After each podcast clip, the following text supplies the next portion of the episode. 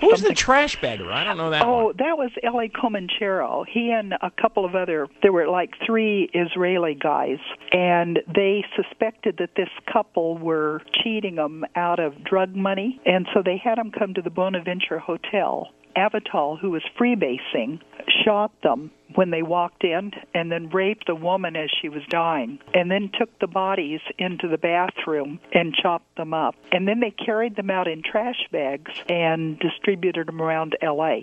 We had the joke going in the jail that Hefty Bag was coming to the jail to get a recommendation about their bags that they didn't leak. Oh, you, uh, know, when you work in No. kind of environment, you get a really macabre sense of humor. did You you, were- really you- care if these guys were to kill themselves? I mean, were you really into your job that much, or you're just fascinated by it, or I mean, Well, I, you know, I was all kind of stuff. I was fascinated by them. I was absolutely repulsed by them, and I needed a job.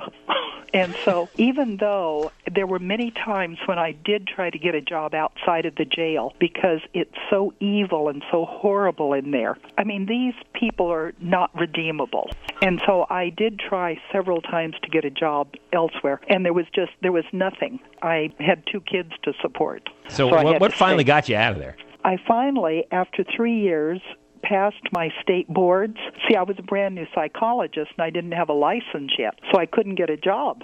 And so finally, after failing the boards twice, I took them the third time and passed them. And then I finished a couple of more months to get my retirement, and then I quit. Well, it's a fascinating story, and Wow. if you want to read the book and find out more, the book is Without Remorse: The Story of a Woman Who Kept Los Angeles Serial Killers Alive. We, it was great talking to you, Vonda. Thanks yeah, a lot. It was fun. All you right. guys take care. Thanks right, very that's much.